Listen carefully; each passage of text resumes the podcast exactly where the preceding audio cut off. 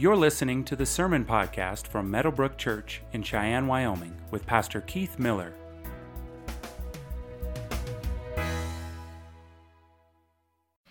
All right, if you could stand to honor the reading of God's Word, we're going to look at two separate passages. We're going to look at Matthew chapter 5, just those two verses where Jesus, in the Sermon on the Mount, speaks about divorce, and then, then we're going to look at 1 Corinthians chapter 7, beginning with verse 10. And so we believe that the Bible is the Word of God. This is why we ask you to stand that it's authoritative over our lives. So we'll begin with Matthew chapter 5, beginning with verse 31. This is the word of the Lord. It was also said, Whoever divorces his wife, let, him, let her or let him give her a certificate of divorce.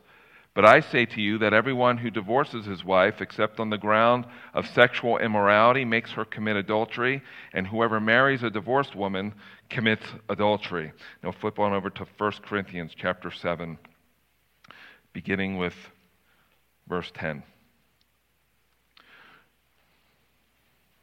And the words will be on the screen, by the way. To the married, I give this charge, not I, but the Lord. So that's Paul going back to the Sermon on the Mount, saying this is what Jesus had said. And also, he's going back to Matthew 19. So to the married, I give this charge, not I, but the Lord. The wife should not separate from her husband. But if she does, she should remain unmarried or else be reconciled to her husband. And the husband should not divorce his wife. And then verse 12 To the rest, I say, I, not the Lord. So he's saying, you know, Jesus didn't speak into this part. Now, under the authority as an apostle and under the inspiration of the Holy Spirit, I'm going to speak into this area. To the rest, I say, I, not the Lord, that if any brother has a wife who is an unbeliever and she consents to live with him, he should not divorce her. If any woman has a husband who is an unbeliever and he consents to live with her, she should not divorce him. For the unbelieving husband is made holy because of his wife, and the unbelieving wife is made holy because of her husband. Otherwise, your children would be unclean. But as it is, they are holy.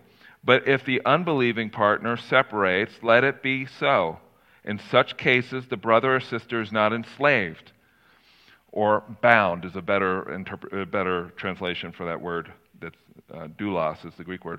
God has called you to peace. For how do you know, wife, whether you will save your husband? Or how do you know, husband, whether you will save your wife? You may be seated. So, this is, yeah, I promised uh, a couple weeks ago when we uh, addressed divorce and remarriage, and I said we will address. Uh, uh, domestic violence and abuse and, and, and how the Bible speaks into things where you find yourself in a, a, maybe a toxic marriage, a very bad marriage, and so I believe the Bible does speak into that. Be, it, we have to ease our way into that in this sermon. There's a lot of ground to cover. There's no way I'm going to be able to preach everything that I wrote in my manuscript. You just go to, go to the manuscript. I'll give you an, an idea of uh, how much is in the manuscript. Typically, when I write my sermons, my manuscript is around four to five pages. This manuscript was seven. So there's more in the manuscript than what I will say. So I encourage you to go online uh, when it's posted and you can, you can read there. Uh, when it comes to domestic violence, this is a personal issue for me. Some of you know my story.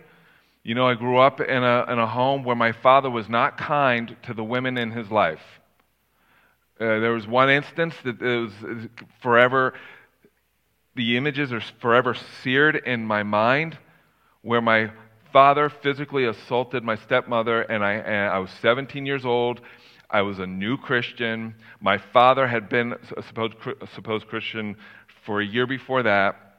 He had her by her throat and he, th- and he was threatening her. And I had to intervene.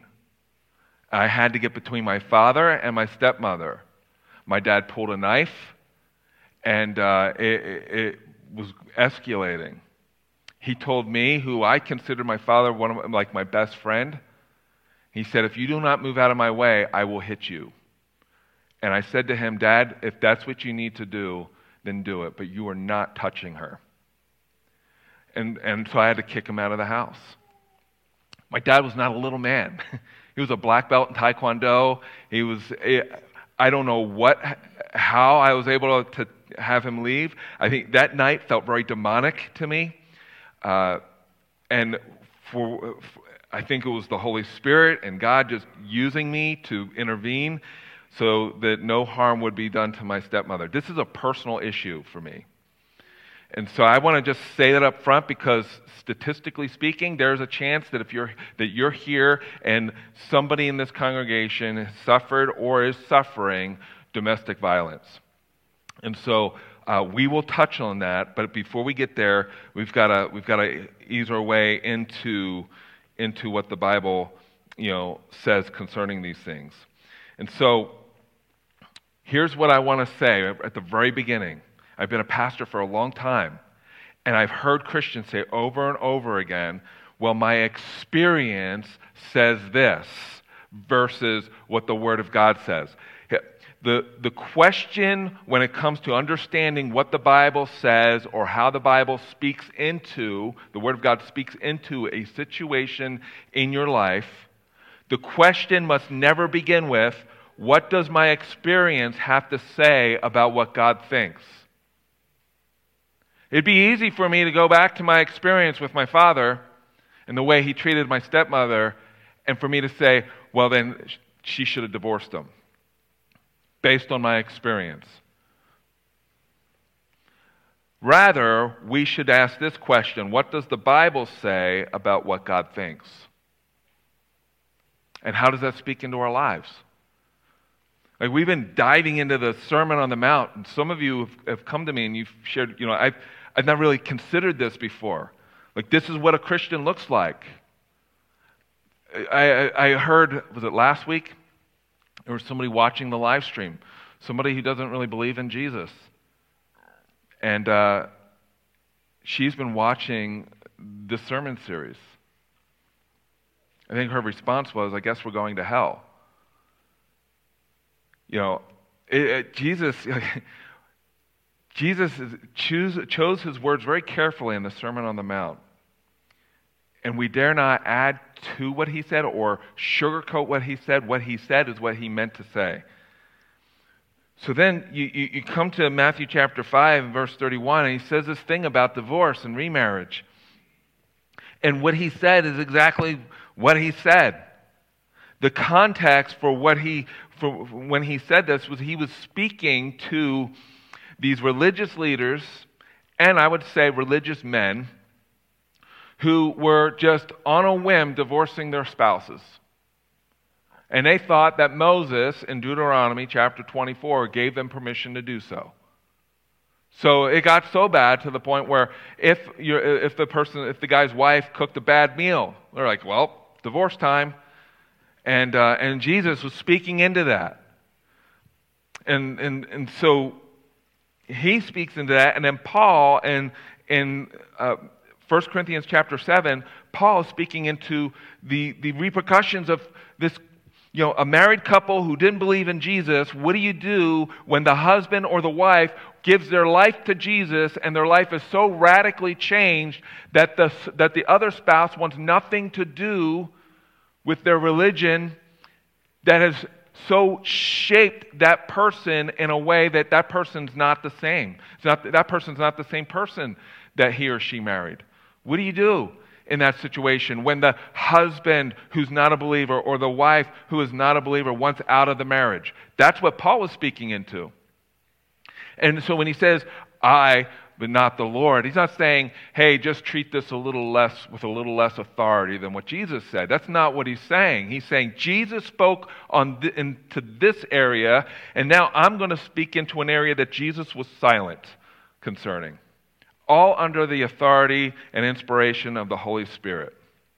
That's why I said at the very beginning, uh, I think earlier in the sermon series, the red letters, if you have a red letter Bible where all Jesus' words are red letters, those red letters are not more authoritative than everything else in the Bible. They're just as authoritative. So, what Jesus said carries just as much weight as what you read in Genesis chapter 1.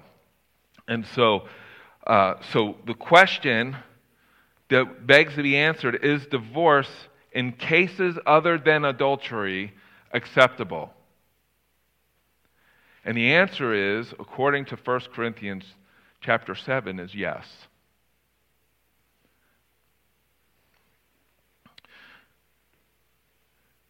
To the married, uh, I'm, I'm jumping into 1 Corinthians 7, by the way.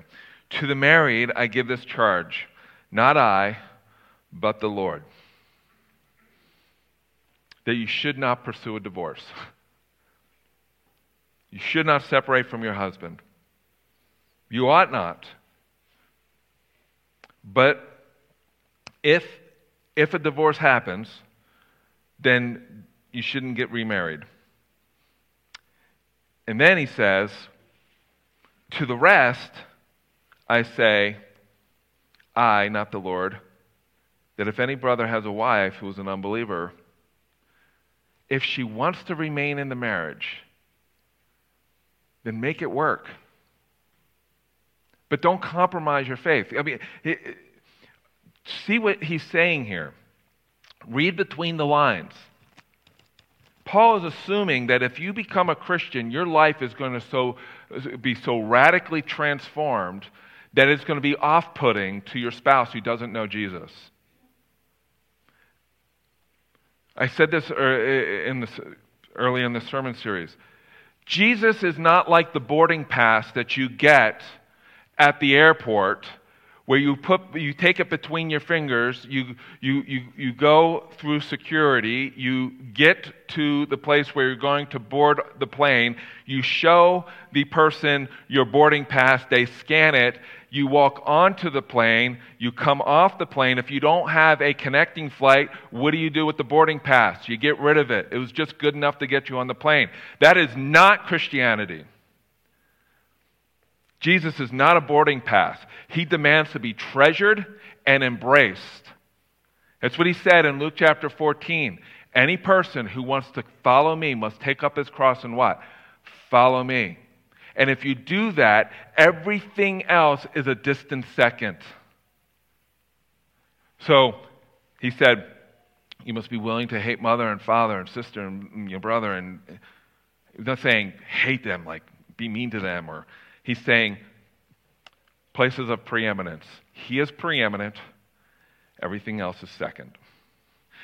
And, uh, and Paul is assuming that if you're a Christian, your life will be so radically changed that there will be some, there, there will be some individuals in a marriage who do not believe in Jesus who will be so put off by that they don't want anything to do with it. There will be some who are like, I love this person. I don't get the whole Jesus thing, but I love this person and I'm in this marriage. And the Christian is called to make it work. And, uh, and he says later in, in chapter 7, like, he, you know, by being in the marriage, your husband, your, your wife, your children will be made holy. What is he saying there? He's saying that not that they'll get to heaven because of their association with you. He's not saying that at all. What he's saying is, by your example as a follower of Jesus, you will be the most tangible, most, most uh, real expression of Jesus in that home that that husband, that unbelieving husband or unbelieving wife, or th- those children from that marriage, that they will, mo- will have more of an opportunity to not only hear the gospel, but receive it because you are in the home. They're not just going to church once a week or once a month, they're in church every day of the week because you're a living expression of Jesus. Not just by what you say, but by how you live your life. And so uh, I just want to set that all out there so, so to, as a foundation for, for unpacking what, you know, the sanctity of marriage and what happens when you find yourself in an, in an abusive situation. Like Jesus said, do not think, as Matthew chapter 10, the words will be on the screen. He said, Do not think that I have come to bring peace to the earth. I have not come to bring peace, but a sword. You, you don't see those on, you don't see that verse on Christmas cards, do you? it's like, put that one on there. Uh, For I have come to set a man against his father, and a daughter against her mother, and a daughter in law against her mother in law, and a person's enemies will be those of his own household. And he goes on to say, Whoever loves father or mother more than me is not worthy of me. And whoever loves son or daughter more than me is not worthy of me. And whoever does not take up his cross and follow me is not worthy of me. Whoever finds his life will lose it. And whoever loses his life for my sake will find it. Why? Because Jesus, he is the better way and everything else will find its place in your life if Jesus is the treasure of your life. It will affect the way you treat others. Your relationship with Him will affect the way you treat your spouse, the way you treat your children, the way you treat your neighbors. It will just have that kind of effect on you as you live a life to, to, that seeks to follow Him. And so Paul says, you know what? If, your, if your unbelieving spouse wants to stay in the marriage, uh, fantastic. Work on it. If your unbelieving spouse doesn't want to stay in the marriage, don't make it difficult on them. Let them go. Let them go. Not like, hey, see you later. Not like that kind of let you go, let it go. But if that person really wants out, let it go. And Paul says in, in chapter 7, you are not bound or you are not enslaved. And I, in the context of chapter 7, I believe what he's saying there is you're no longer bound to that marriage and that you're free to remarry. He says, because like, he makes a similar statement to widows. He says, if possible, you should stay single. It's not worth the trouble. it's pretty much spoken like a single guy. Um, but if if you can't control your, your desires and your urges, and, and if that's not what God has called you to, then, then you're free to marry. I believe he's saying the same thing to the person who's been deserted by an unbelieving spouse. But what does that say to the rest of us, right? Right? Um, what does it mean to be deserted?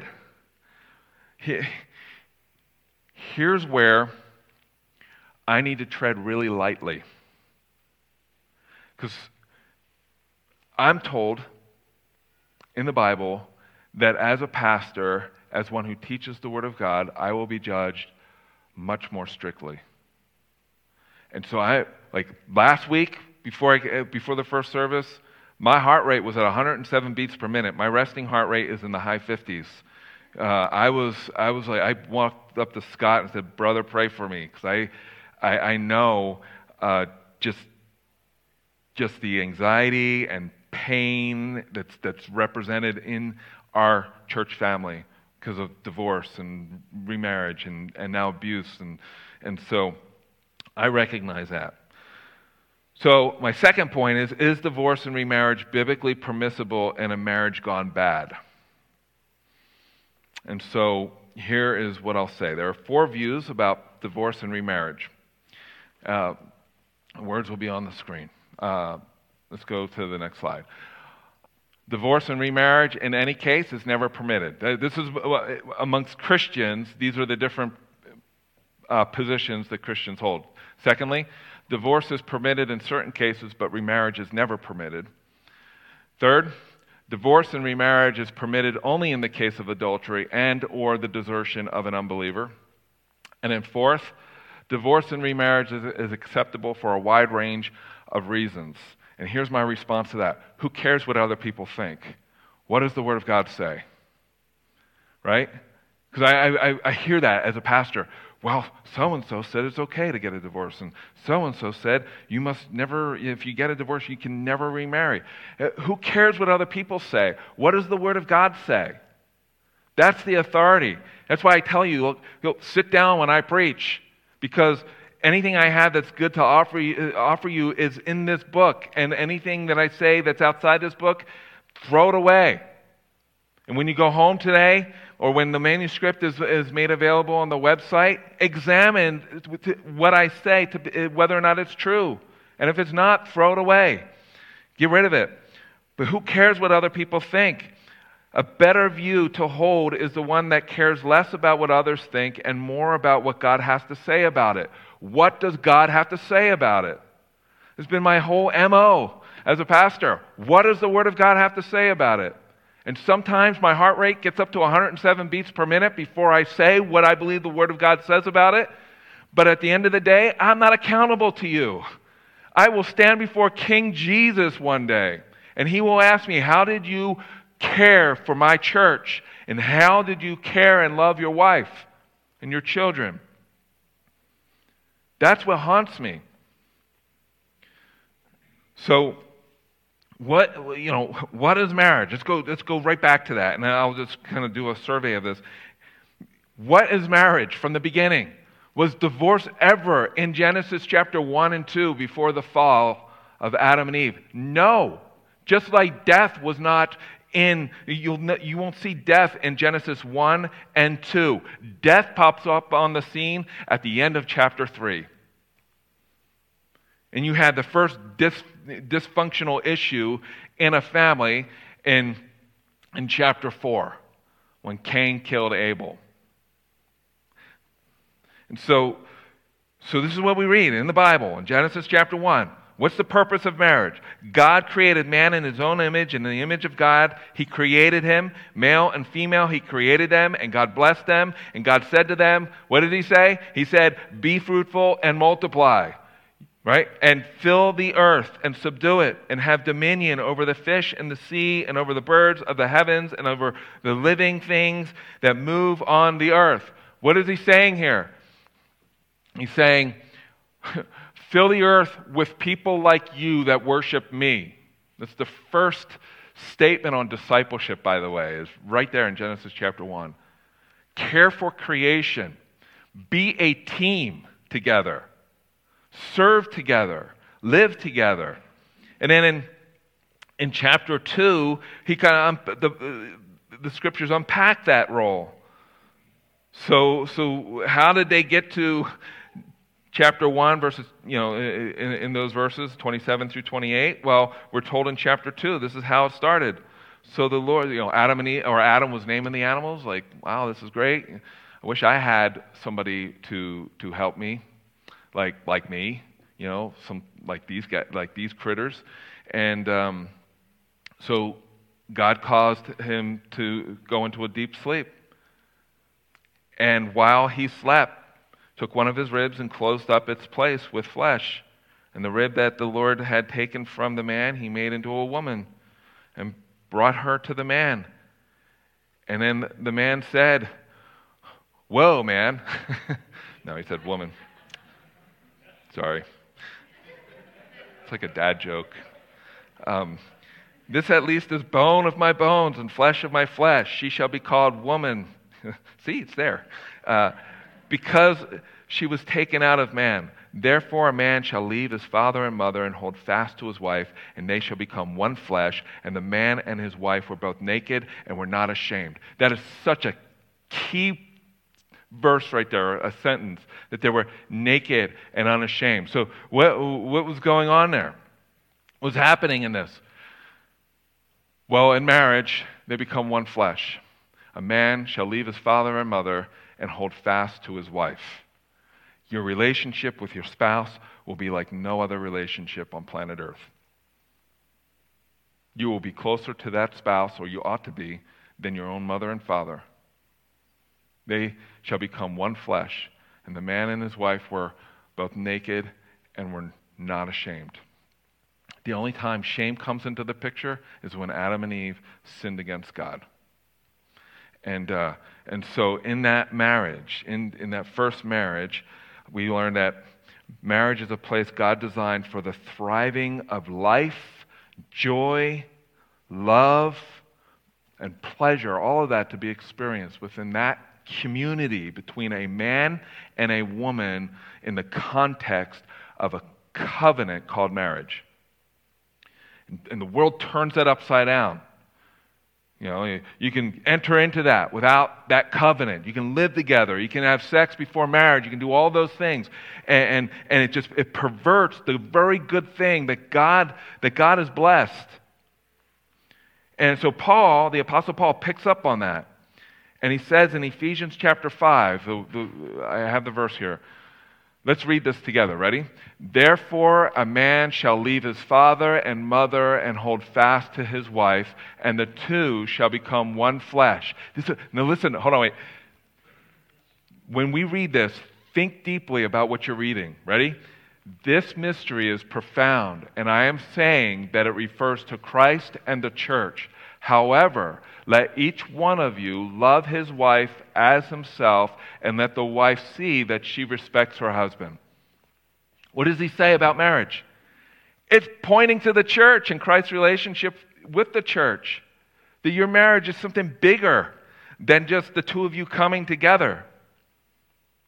So, everything that the church is commanded to, to do, and everything that the church, capital C, Christians, are commanded to treat, uh, how they treat one another, should be first experienced and expressed in the home between a man and a woman, as husband and wife.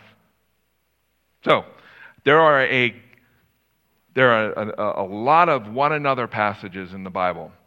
I just want to just skim through 12 of them. I'm not even going to comment on them. The scripture references will be on the screen if you want to look them up sometime. Love one another. That is a command repeated at least 16 times in those one another passages. Be devoted to one another. Serve one another. All this commanded to the church. Bear one another's burdens. Be patient with one another. Forgive one another. Submit to one another. Look to the interests of one another. Comfort one another. Pray for one another. Confess your sins to one another. And clothe yourselves with humility towards one another. The first place that that should be experienced is in the home between a husband and his wife. Have you ever thought about that? If, the mar- if marriage is a, por- is a metaphor, a picture of Christ's relationship to the church, then all the things that are commanded of the church, it should be experienced in the home. What would it, what would it look like if that were true in every Christian home? What would that look like? Would it ruin your marriage if you were devoted to one another? Would it make your marriage weaker if you served one another? Would it, would it mess things up if you forgave one another and kept short accounts? Would it, would it mess things up if you looked to the interests of one another or prayed for one another? You know, 1 Corinthians uh, chapter 13, you probably have you know, how many of you are married? You probably had this read at your marriage, right? Your wedding, or at least you found it on a card somewhere. Ready? Let's read this together. Love is patient and kind. Love does not envy or boast. It is not arrogant or rude. It does not insist on its own way. It is not irritable or resentful. It does not rejoice at wrongdoing, but rejoices with the truth. Love bears all things, believes all things, hopes all things, endures all things. That's love. That's love. And Jesus calls us to a better way. And he says, like, in the context of the home between a man and his wife, uh, you ought to, like, that's what love looks like. And, and if you're a follower of Jesus, love one another, be devoted to one another. All the one another passages in the Bible apply to you, husband. It applies to you, wife. So, let me ask you this question. I was thinking about this last week. What would it look like? Because we've been spending some time in the Sermon on the Mount. What would your marriage look like if both of you looked at the Sermon on the Mount as the ideal, the center that Jesus is calling you to, and you strived to emulate that in your home? What would that look like for your marriage? What would that do for your marriage? Think about it.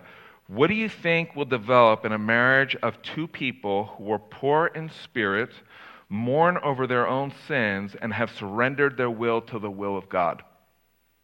What would that look like? There would be a lot of dying to self, wouldn't there be? What will come of the person who would like to be married, single people, you need to hear this, or those who are married who genuinely hunger and thirst for righteousness. I can't tell you how many times I've listened to somebody uh, talk about uh, their living situation. They're not married, and uh, he's just such a nice person, or she's just everything I ever wanted. If you hungered and thirst for righteousness, you wouldn't be sleeping together and you wouldn't be in the same home together. Because your satisfaction will be first met by Jesus. And if, if you, if husband, wife, if you are a single person, if you hungered and thirst for righteousness, eh, in the context of your marriage, if you are, are, a Christian, then what is true of you is that you arrived at the cross as one who was poor in spirit. You arrived at the cross because you were mourning over your sin. And you arrived at the cross because you said, Not my will, your will, because your will is the better way. If, if, that is, if that is your heart, then I can guarantee you out of your lips will never come the word divorce. if that's your heart, the first thing that may come out of your mouth is, how do we get reconciled? How do we fix this? How do we, you know, what, is, what does Jesus want for this situation? Because, you know, you're going to, you know, human beings, uh, me included, we suck, right? Like, we're, we're really good at hurting people. Um, we're really good at, at, um, at looking out for our own interests at the expense of others. Yesterday, I did a, the Denver Century ride. You're asking, well, what's that? It's 100, 103 miles. Now you're asking, why would you ride a bike for 103 miles? I was asking myself the same question yesterday. Uh, why am I doing this? My butt hurts, my leg hurts, my, my, my knees hurt, um, I'm sweating, and my eyes burn from sweat. Why am I doing this, right? But at the beginning of the Denver Century ride, we heard a scream. And uh, we were riding through the city, and uh, it was a female scream. And so turned around and saw one of the cyclists went down. So uh, Ben McKay, one of our elders, we, we wrote it together. Um, I don't know if he's here, but watch, you know, we were wondering if we're going to, if it's going to look like we rode a horse all day um, when we're walking around church. But uh, we turn around and here's this lady on the ground and she's crying. She's like probably in her 40s, just crying it because she's in so much pain. And I asked, what, you know, what happened? And she said, this man just walked in front of me. And he was, he was standing there, and he's kind of indifferent. He was indifferent. He was like, well, I thought I had time. And he kept looking at his watch. I really need to leave. I got to catch my train. And, and inside, I was like, are you kidding me? And then out, out of my mouth said, no, you're not going anywhere. You need to stay here until somebody comes to care for this woman. Um, and there were other things that I was thinking, and I was keeping that in check. But, uh, but the, like, like if you're, you know, we have a tendency to look out for our own interests, and, and Jesus calls us to this better way. And so, here we go. I think that in in a home where two Christians are seeking to follow Jesus, you're going to sin against each other, but you, you're seeking to follow Jesus. The word divorce, when it comes to your relationship, will not be the first thing out of your mouth. It ought not to be. And what of the spouse who is not a believer? who understands very little of what true love is? What about a man or a woman who claims to be a Christian, but his or her life looks nothing like the gospel centered that Jesus calls us to? Can a person who claims to have had a life saving encounter with Jesus remain unchanged? And I would say no. And I think you're seeing that in the Sermon on the Mount. Can such a person continue to treat a spouse or child in, in abusive ways with absolute confidence that he or she is a Christian? And I would say no.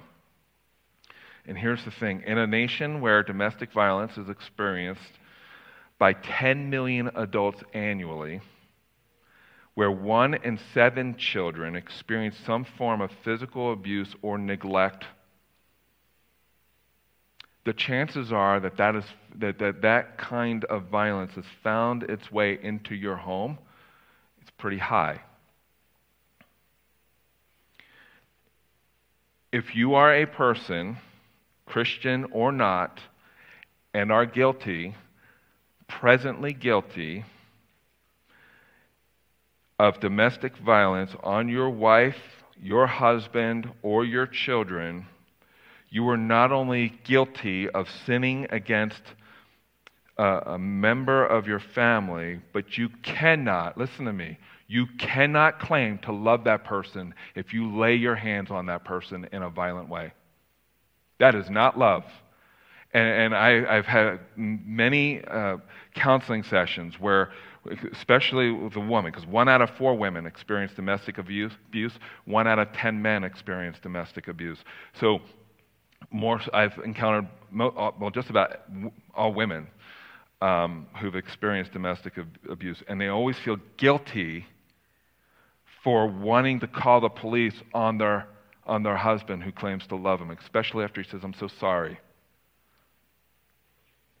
I had somebody call who who it wasn't her husband, it was boyfriend, and it's a living situation they shouldn't have been in. But she was in tears, and she said, I had to call the police because he put me through a glass window. And I feel bad about it. Did I do the right thing? I said, Of course. of course you did the right thing. And um, if you are claim to be a Christian and you are guilty of domestic violence, you might not be a Christian. There are a number of warning passages in the Bible, and I want to share these with you before I give you my answer about whether or not divorce is permissible in that context. And they're on the screen. I know we're over time. I knew we were going to go over time. But for if we go on sinning deliberately, I shared this a couple weeks ago. If we go on sinning deliberately after receiving the knowledge of the truth, there no longer remains a sacrifice for sins, but a fearful expectation of judgment and a fury of fire that will consume the adversaries. Listen, if you're responsible or if you know somebody responsible for domestic violence, here's the here's newsflash, here's the reality. God cares deeply about the person who's being abused. And he will not let your behavior go unpunished whether on this side of eternity on the other, or on the other side of eternity. Here's another warning passage. Uh, let's read this together. Ready? No one born of God makes a practice of sinning, for God's seed abides in him, and he cannot keep on sinning because he has been born of God. By this it is evident who are the children of God and who are the children of the devil. Whoever does not practice righteousness is not of God, nor is the one who does not love his brother. Did you hear that? And if you're not, it, we saw what love was, is defined as in the Bible in 1 Corinthians 13. And then one other passage, uh, 2 Timothy. I'll just read it. But understand this that in the last days there will become times of difficulty there will come times of difficulty, for people will be lovers of self, lovers of money, proud, arrogant, abusive, disobedient to their parents, ungrateful, unholy, heartless, uh, unappeasable, slanderous, without self control, brutal, not loving good, treacherous, reckless, swollen with conceit, lovers of pleasure rather than lovers of God, having the appearance of godliness but, but denying its power. Avoid such people. If you're single and you're thinking about you want to get married, you know, anything, any of these things are true of the person that you're thinking about getting, getting married, or this person's encouraging you to have sex with him or her, or live with him or her, ditch them. Drop them. Leave them like, like in a New York minute. It's like, it's over. You know, if that's their heart, because they don't really love you. And, and what about this marriage that you might find yourself in? And chances are, is either you are in one or you know somebody who is, where you're experiencing domestic violence. What, what do you do? Well, if it's, if, it's, if it's two people who are in the church who claim to be Christian, one being abused by the other, I think the Bible gives us a pathway that involves the church. In Matthew 18, Jesus said, If your brother sins against you, go and tell him his fault between you and him alone. Um, if he listens to you, you have gained your brother. But if he does not listen, take one or two others along with you, that every charge may be established by the evidence of two or three witnesses. If he refuses to listen to them, tell it to the church. And if he refuses to listen even to the church, let him be to you as a Gentile and a tax collector, meaning kick him out. That's church discipline. Truly I say to you, whoever, whatever you bind on earth shall be bound in heaven, and where, whatever you loose on earth will be loosed in heaven. Again, I say to you, if two or if two of you agree on earth about anything they ask, it will be done for them by the Father in heaven. For where two or three are gathered in my name, there I am among them. This is not a passage on prayer, by the way. This is a par- passage on church discipline.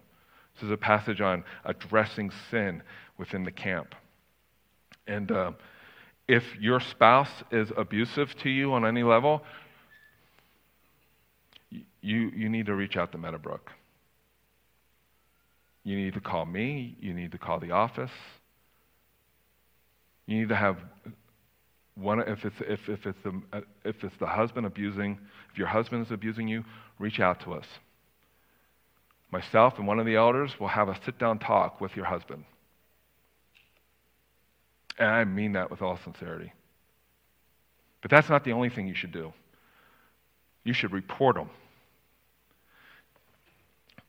The Bible says in Romans chapter 13, I'm wrapping this up, Romans chapter 13, verses 1 through 7. I'm not going to read the whole passage, but it says that government is, the, is God's sword to to, to, to rain down wrath on the wrongdoer.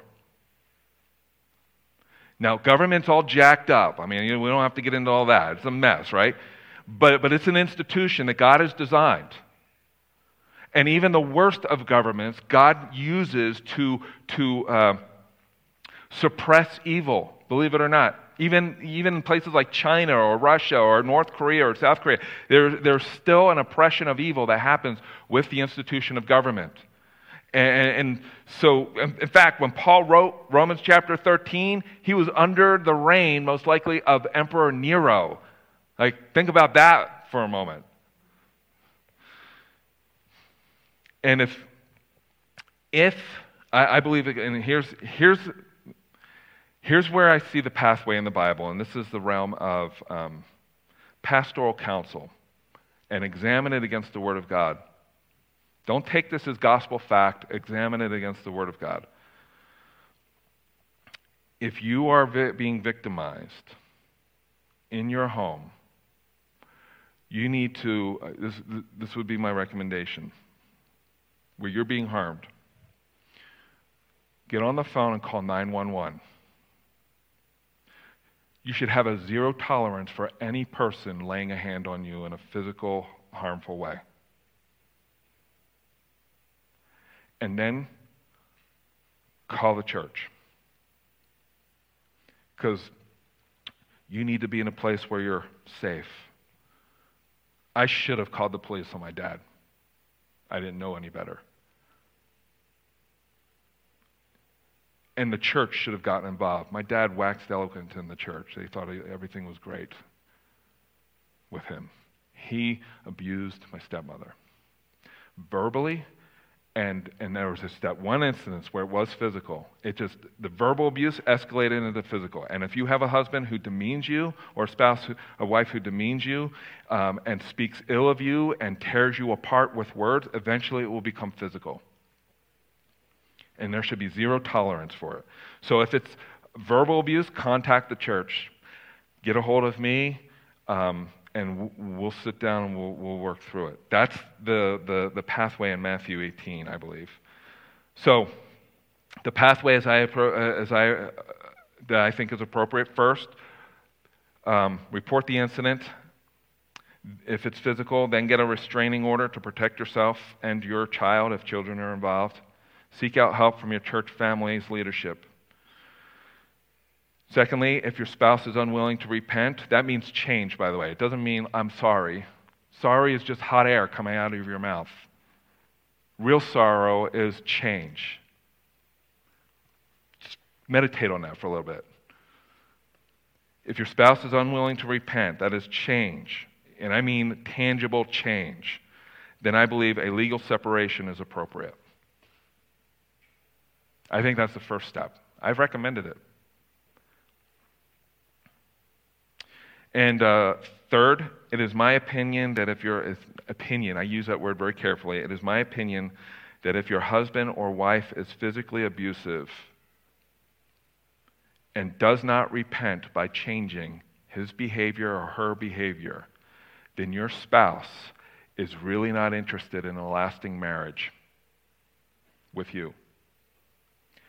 And I would say that it would be the church's judgment that that person is not a believer and you treat that person as an unbeliever who has deserted the marriage. Now, Paul doesn't make that explicitly clear. Jesus doesn't make that explicitly clear. But I, I, I think applying that to life, wisdom would lead to that end, in my opinion. Divorce is not the first recourse of action, it is the last. And then um, and that's the fourth point. I believe that under such rare circumstances that the unrepentant and abusive spouse should be treated as an unbeliever who has already deserted your marriage. And um, I think it's a, it's a long, I, I think it's a messy process of working through that. Divorce isn't the easy answer, but there are steps to protect yourself. Does that make sense? All right, I'm going to pray. Father, thank you so much for this day. God, I lift up anybody in this room who's been victimized or is being victimized. God, that you would give them the courage to reach out for help. God, if it's a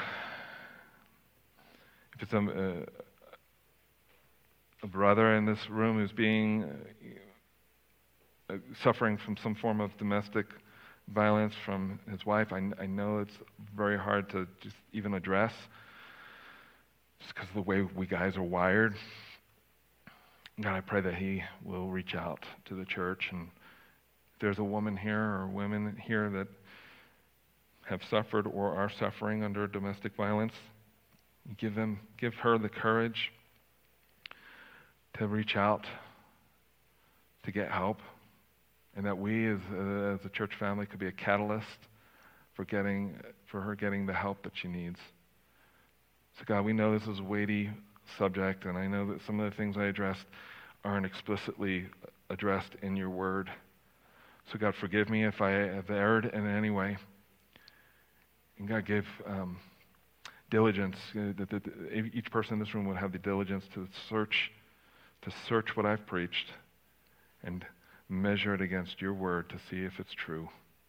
God, help us to be a place where there's a zero tolerance for any form of abuse, a place where Christians uh, and, and, and people who, who find their way into the doors can thrive and, and, and learn what it means to follow your son and, and, and grow in their relationship with you and, and understand what a healthy marriage looks like and, and, and, and move in that direction and understand how, how to parent well. And God, I just, I want that for Meadowbrook, and I know you want that for Meadowbrook. It's in Jesus' name we pray. Amen. Thank you for listening to the Meadowbrook Church podcast. For more information about our church, visit meadowbrook.org.